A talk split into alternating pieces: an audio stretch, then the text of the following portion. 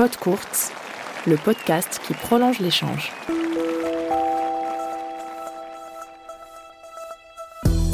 Salut, c'est Rodolphe Cajuste. Dans ce podcast, je vous raconte le tennis en musique.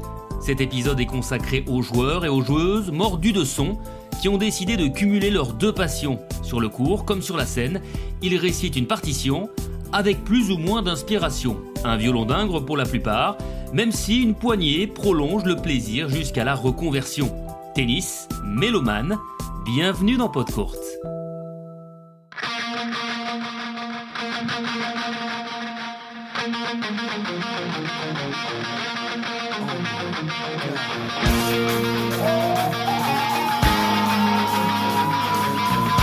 Fermez les yeux et imaginez. Vous voilà dans le couloir qui mène à l'entrée du cours Philippe Chatrier. Vous êtes échauffé, concentré et en tenue de combat. Le speaker scande votre nom, c'est l'heure. Vous enfilez votre casque audio sur vos deux oreilles avant de fouler la terre battue de la porte d'Auteuil.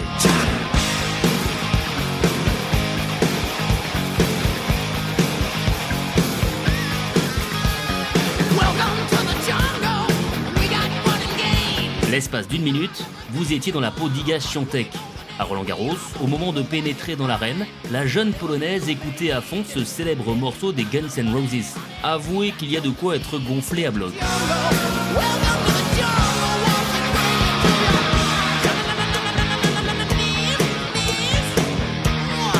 Vous connaissez la suite, Simona Alep et Sofia Kenin, entre autres, se sont empêtrés dans les lianes de son jeu.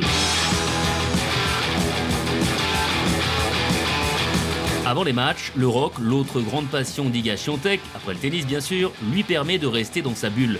Les Pink Floyd, les Red Hot Chili Peppers et ACDC figurent également dans sa playlist.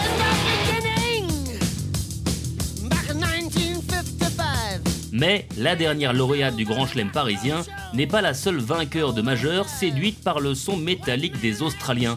En 2015, Novak Djokovic est allé applaudir le groupe au Stade de France, oui oui, en plein French Open.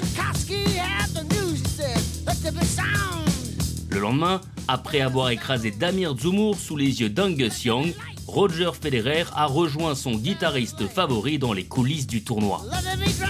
Ravi de rencontrer l'une de ses idoles, le Suisse s'exclama Je l'avais déjà vu à l'occasion d'un concert à Bâle. Je devais avoir 15 ans et les cheveux longs comme ça.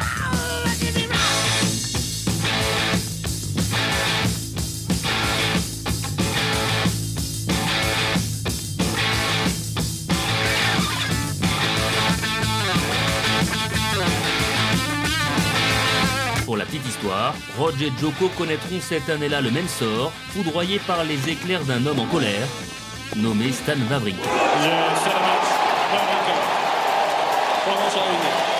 4-6, 6-4, 6-3, 6-4.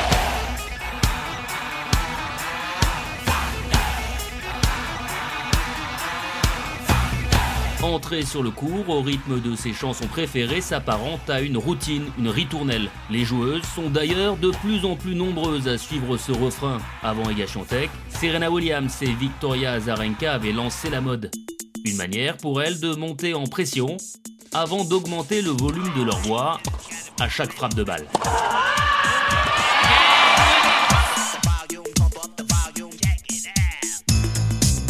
Autre tenniswoman membre de cet orchestre, Naomi Osaka. En 2018, la japonaise a écouté en boucle le même album de Nicki Minaj, Queen, durant l'intégralité de l'US Open.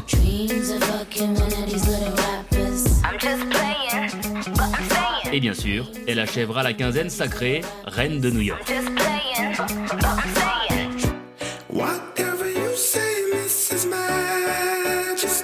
And now our champion, Naomi Osaka. Certains hommes aussi adhèrent à ce mouvement. Nick Kyrgios et Gaël Monfils débarquent régulièrement sur le terrain avec leurs écouteurs. L'Australien est plutôt rap ou R&B. Il apprécie notamment Drake, qu'il a qualifié de génie et de légende sur Twitter. I hope you can take it all. I'm too good to you. I'm way too good to you. Le Français est lui plus éclectique. Son baladeur MP3 mix hip-hop, lounge et classique. Dans une interview accordée à l'ATP, il décrit La musique prend beaucoup de place dans mon quotidien. Je me réveille en musique, je m'endors en musique, je fais tout un tas de choses en musique. C'est très important pour moi car la musique a le pouvoir de m'apaiser ou de me motiver selon les moments. Cela fait partie de mon éducation. Aux Caraïbes, la musique fait partie de la vie.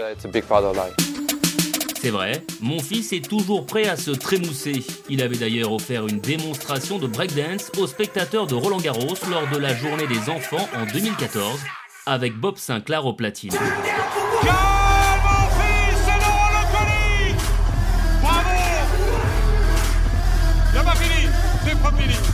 On peut le dire, tennis et musique font assez bon ménage.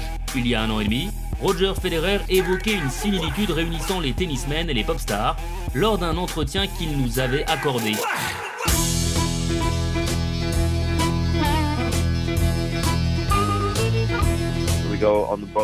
On joue sur la planète entière, de janvier à novembre.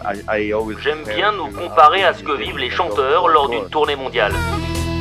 Dans l'avion ou à l'hôtel, les joueurs et les joueuses ont du temps à tuer. Le son les autorise à s'aérer l'esprit, qui est en général focalisé sur la compétition et la quête de succès.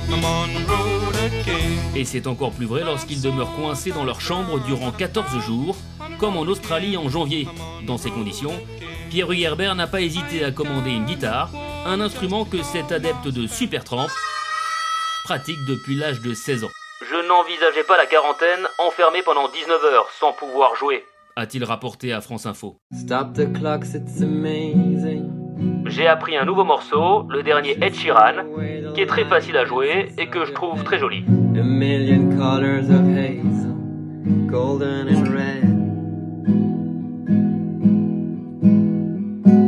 Saturday morning is fading. The sun's reflected by the coffee in your hand. My eyes are caught in your gaze. Effectivement, voilà une bonne façon de s'accrocher, voire de s'échapper.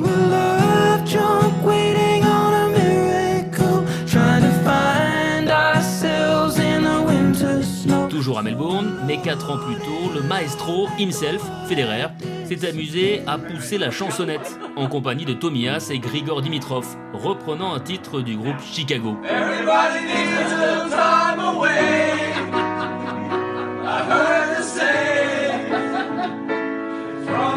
shine.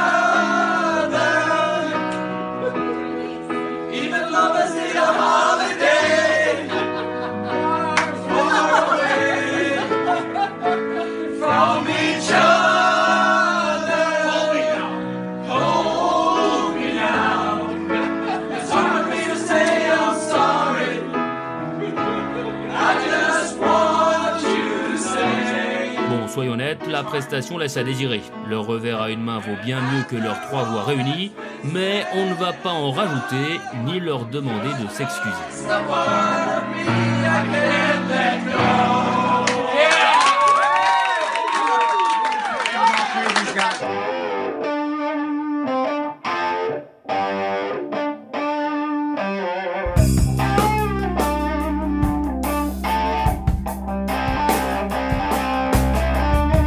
Comme ça, être à la fois joueur et chanteur n'est pas donné à tout le monde.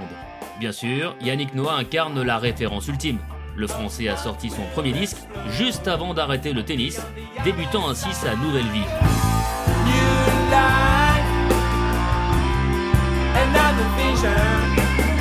Tout le monde s'en souvient, dès 1991, alors capitaine de l'équipe de France, il secoue le palais des sports de Gerland à l'issue du triomphe des Bleus en Coupe Davis. Saga face aux États-Unis de Pete Sampras et André Agassi. Direction, quartier, au damage poulet braisé avec le meilleur. Ah, comment m'égouille le meilleur. Comment tu es calé à l'ouest. Continue Yannick, c'est bon, continue, continue. Vous m'avez eu.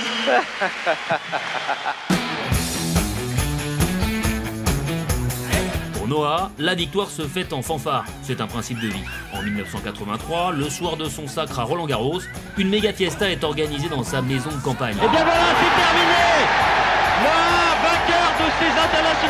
1983. Et parmi les convives, qui se charge de faire bouger l'assistance, je vous le donne en mille, deux membres du groupe Téléphone, Jean-Louis Aubert et Louis Bertignac. C'est un peu moins connu, mais son adversaire en finale, Mats Wilander, partage le même attrait pour la bringue et la musique. Lorsqu'il retrouve Yannick Noah sur le Senior Tour, le Suédois monte sur l'estrade et accompagne le chanteur français lors des troisièmes mi-temps.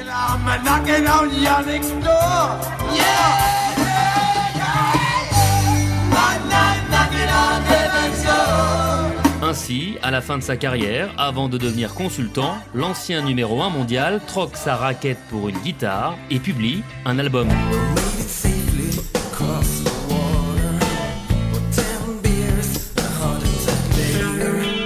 Aujourd'hui, même s'il habite aux États-Unis, il lui arrive encore de revenir dans son pays natal pour tourner dans les bars suédois. Grand fan de Bob Dylan et Dire Straits, Matt Zilander voit la scène comme le paradis sur Terre. C'est le plus beau métier du monde. Je n'ai jamais vu personne dans son job sourire autant que les musiciens. C'est loin d'être le cas des joueurs de tennis. C'est un sentiment très spécial de pouvoir partager quelque chose avec un groupe. Au tennis, tu te débrouilles tout seul. Tu es triste quand tu perds et tu es heureux quand tu gagnes. En musique, tu profites de chaque instant, donc tu sors toujours vainqueur. Du reste, Villander est si passionné qu'il a pris soin de nouer des amitiés dans cet univers qui le fascine. Premier exemple, en 1988, lorsque le guitariste des Rolling Stones, Keith Richards, est venu le voir combattre à Flushing Meadows. Autre anecdote, le Suédois a échangé l'un de ses trois trophées de Roland Garros contre un disque de platine de son pote Sting, avant de récupérer son bien quand il s'est rendu compte que la coupe servait de corbeille à fruits chez l'ancien leader de police.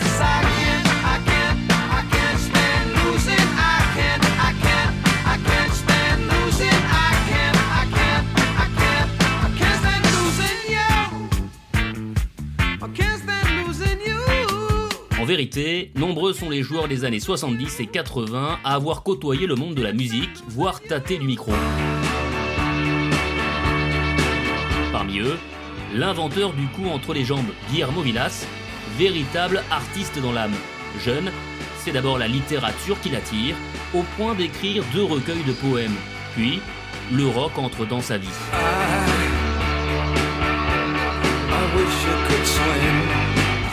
Découvre alors ses héros, Elvis Presley, Jimi Hendrix, Lou Reed et David Bowie.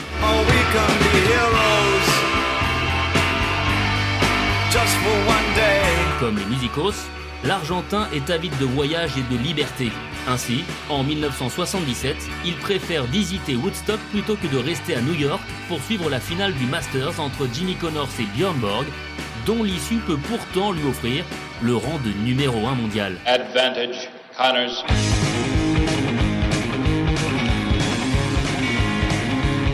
Quelques mois plus tard, il assiste à l'enregistrement de l'album éponyme du groupe de hard rock américain Trigger, et il est même crédité sur le dernier titre pour avoir frappé dans ses mains.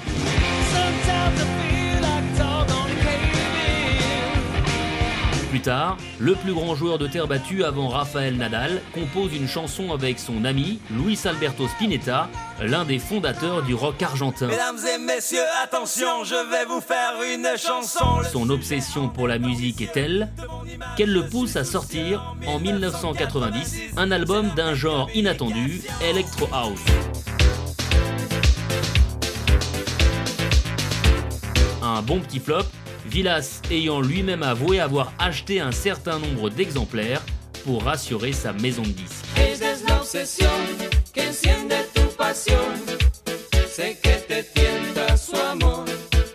À la même période, un autre gaucher mythique tente à son tour une reconversion musicale. You cannot be serious. Mais là aussi, sans succès.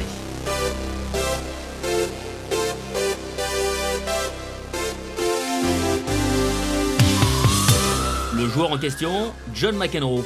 Après avoir délaissé shorts et bandeaux, il saute sur sa guitare, un instrument que ses copains, Eric Clapton et Eddie Van Halen, lui avaient appris à jouer quelques années auparavant.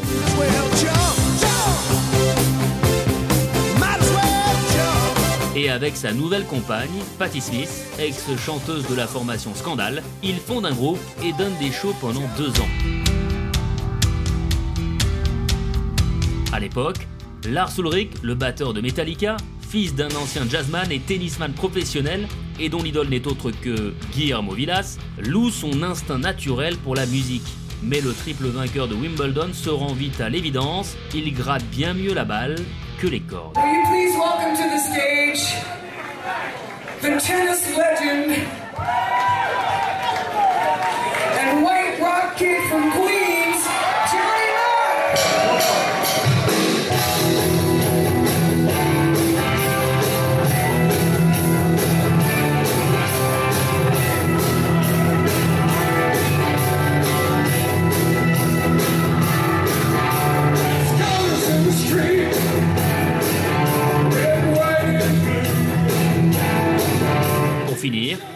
Quitte soudainement le Johnny Smith Band avant même d'avoir achevé son premier album. Sacré Big Mac. Thank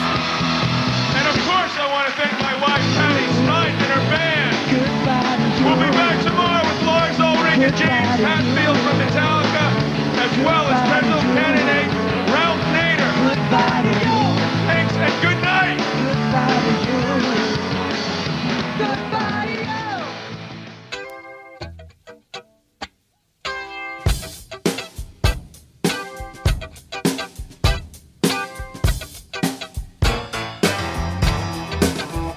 La vraie rockstar du tennis était un compagnon de route du champion américain, guitariste, playboy, cocaïnomane, collecteur de Lamborghini et proche de Mick Jagger et Andy Warhol. Vitas Gerulaitis cochait toutes les cases.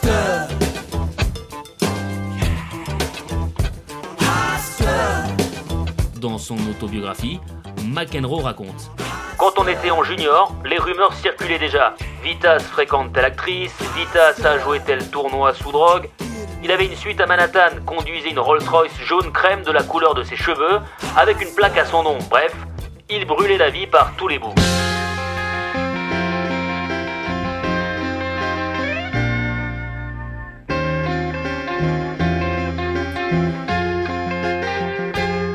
En 1983, les deux Yankees réalisent un rêve. Ils accompagnent à la guitare Steven Tyler, la voix d'Aerosmith, lors d'un concert de charité à New York.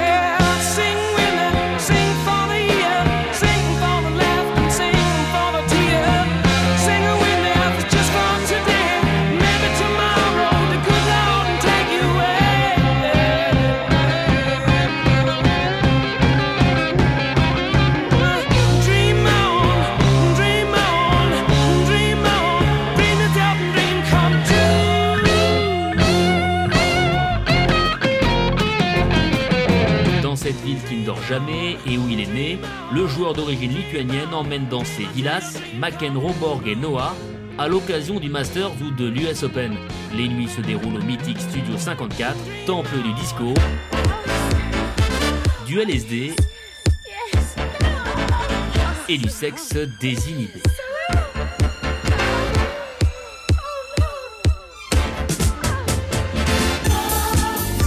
Précision du chef de bande, nous sommes rivaux sur le cours, mais amis dans la vie et bourrés le reste du temps. Bonsoir, vous êtes chaud? C'est DJ Vitas au platine ce soir. Vainqueur de l'Open d'Australie en 1978, Gerulaitis était le même sur le cours comme en dehors, hédoniste, flamboyant et naturel.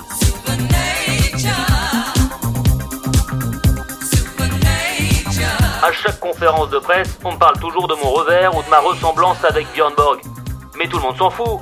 J'aimerais plutôt qu'on parle de cul ou de la dernière visite du pape, bordel.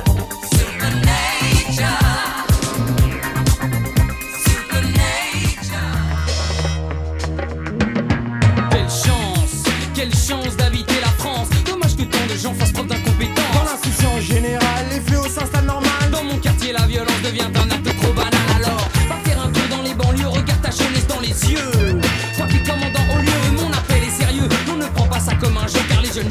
Évidemment, l'époque a changé. Le monde de demain, quoi qu'il advienne, nous appartient.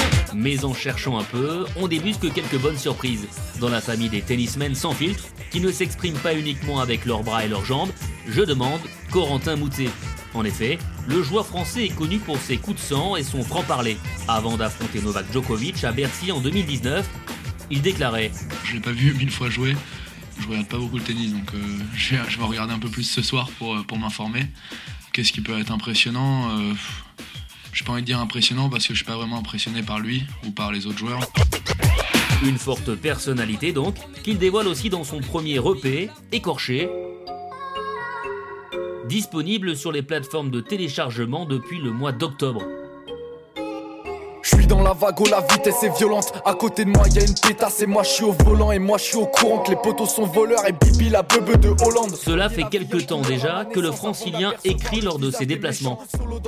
Attiré par les mots et la poésie, il a profité du confinement du printemps 2020 pour mixer dans son appartement et se livrer à 21 ans seulement. Un album de rap dans lequel il évoque ses blessures et assume une double facette, l'une joyeuse et l'autre bien plus sombre. Je suis dans l'impasse, je veux pas mourir dans ce traquenard. Et dans la pièce, moi je suis tout seul perdu dans le noir. Ainsi, dans un podcast animé par Arnaud Di Pasquale pour Eurosport, il révèle Ça apporte des émotions assez fortes, même si c'est des émotions un peu tristes, euh, de souffrance, tout ça, c'est des, émotions fortes. Donc, euh, donc ouais, c'est pour se libérer. À la base, je l'ai pris comme ça. C'est l'écriture, je l'ai pris comme une thérapie, euh, d'extérioriser, comme une psychanalyse un peu. J'écris pour combler ce vide comme une psychanalyse. Quand on me parle mal, je réponds pas comme un psychanalyse. En parallèle, Corentin Moutet a également été invité à poser son flow avec Denis Chapovalov. Né aussi en 1999.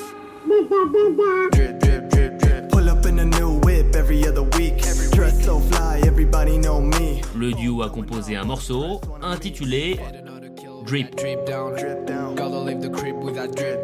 Tu connais pas le personnage, tu connais pas ma folie. Vas-y, trash talk avec moi, je vais te pousser au suicide. C'est le deuxième single du Canadien qui égrène son hip-hop au compte depuis qu'il a construit un studio d'enregistrement chez lui au début de la pandémie. Le premier, Night Train, paru en août, dépeint le tempo endiablé de son train-train quotidien. Je cite Un travail incessant pour réaliser mon rêve, devenir le meilleur joueur de tennis possible. Trying to stay sane. 200 miles an hour in a drag race. All I know is speed, full blast on the octane.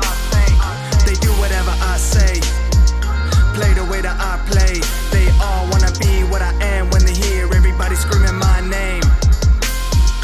Welcome to the night train. Welcome to the night train. Welcome to the night train. Welcome to the night train. Le sait-il, Chapovalov a repris un thème traditionnel du blues et de la country made in US, celui d'une locomotive qui roule jour et nuit, tel le train effréné de la vie ou de l'amour. Un sujet qui a inspiré l'imaginaire de nombreux artistes majeurs de la culture américaine.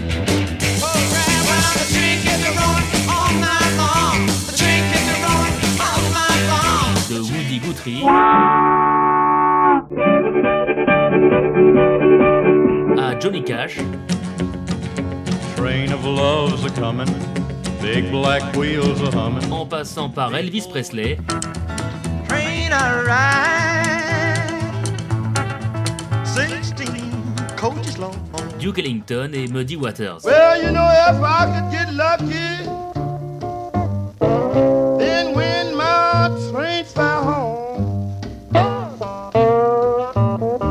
titre lui-même, Night Train, renvoie à un standard du jazz repris par James Brown au début des 60s. All aboard for Night Train!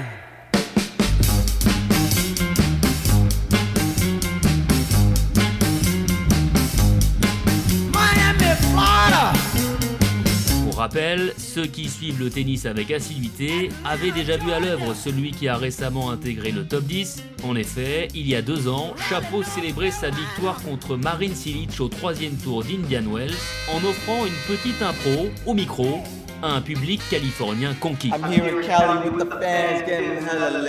Happy with the win today. Now I flow to. Loving the support, I leave it all on court. Fighting like a wolf. I'll be back for more. So take care and good night. Know this the good life. Hot tubs and court time. Thursday, we back, alright?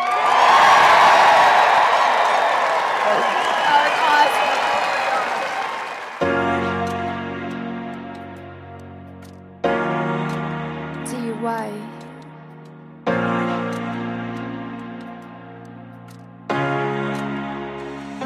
Вокруг тысячи мыслей,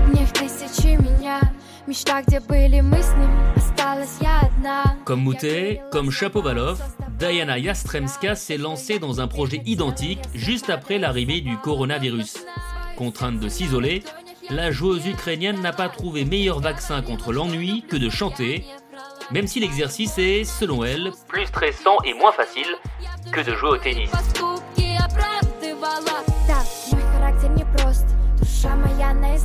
D.Y., son nom de scène, a déjà présenté deux chansons, la première style RB, la deuxième plutôt électro.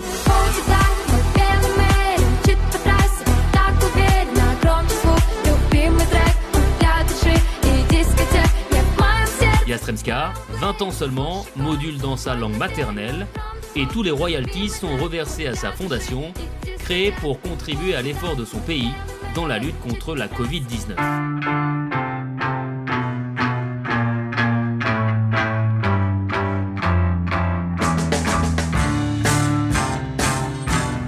Voici un qui a débuté encore plus tôt, Andrei Roublev. Teenager, il a monté un groupe avec quelques camarades. Son nom, Summer Afternoon. Peut-être un hommage aux Kings et à leur tube, Sunny Afternoon. En tout cas, sur YouTube, on peut voir le jeune russe et ses potes reprendre un titre du boys band anglo-irlandais One Direction.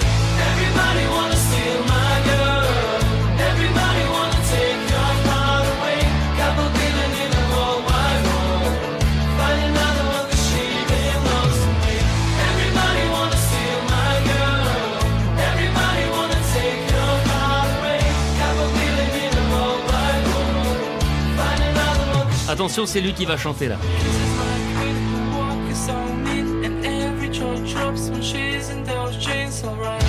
Avec ses cheveux blonds mi-longs et ses mèches sur le front, l'ancien numéro 1 mondial junior ressemble à une star de la Britpop. Il a même des faux airs de Brian Jones, ex-guitariste des Rolling Stones.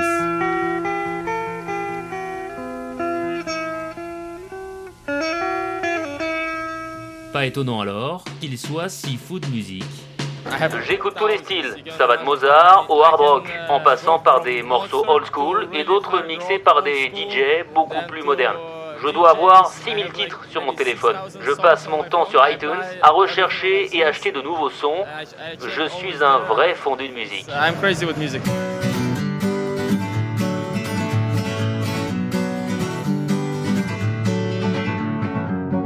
Feeling my way through the darkness. Depuis quelques mois, Roublev prend des leçons de guitare. Mais pas seulement. À 23 ans, il s'essaie à la musique assistée par ordinateur, MAO, citant Avicii parmi ses modèles.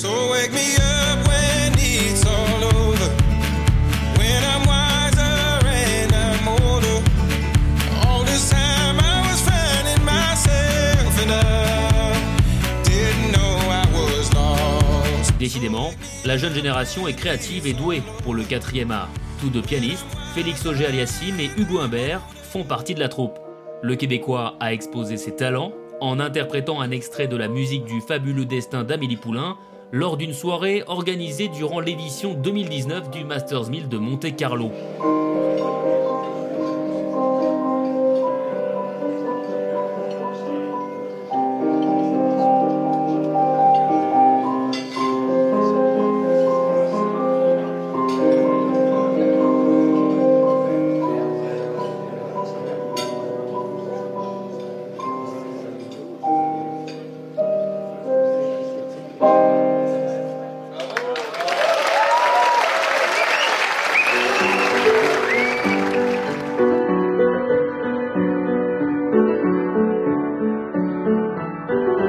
Aussi très habile de ses doigts, le tricolore lui a répondu sur les réseaux sociaux en jouant un autre passage de la bande originale du film, signé Yann Tiersen.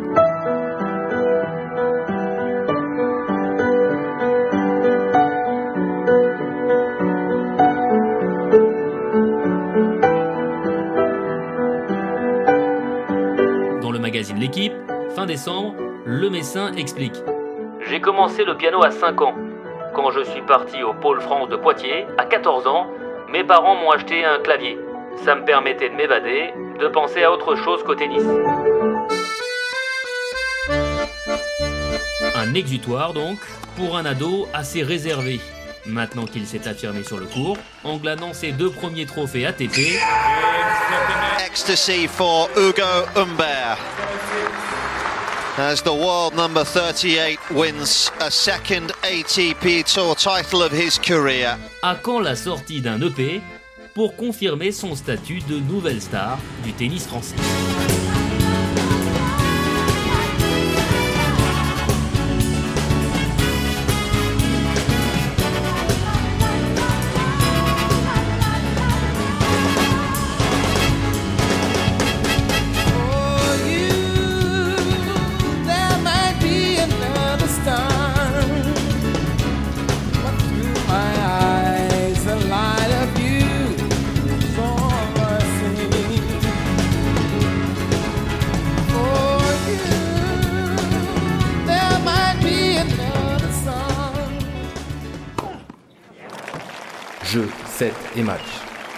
C'était Pod Courte, le podcast qui prolonge l'échange.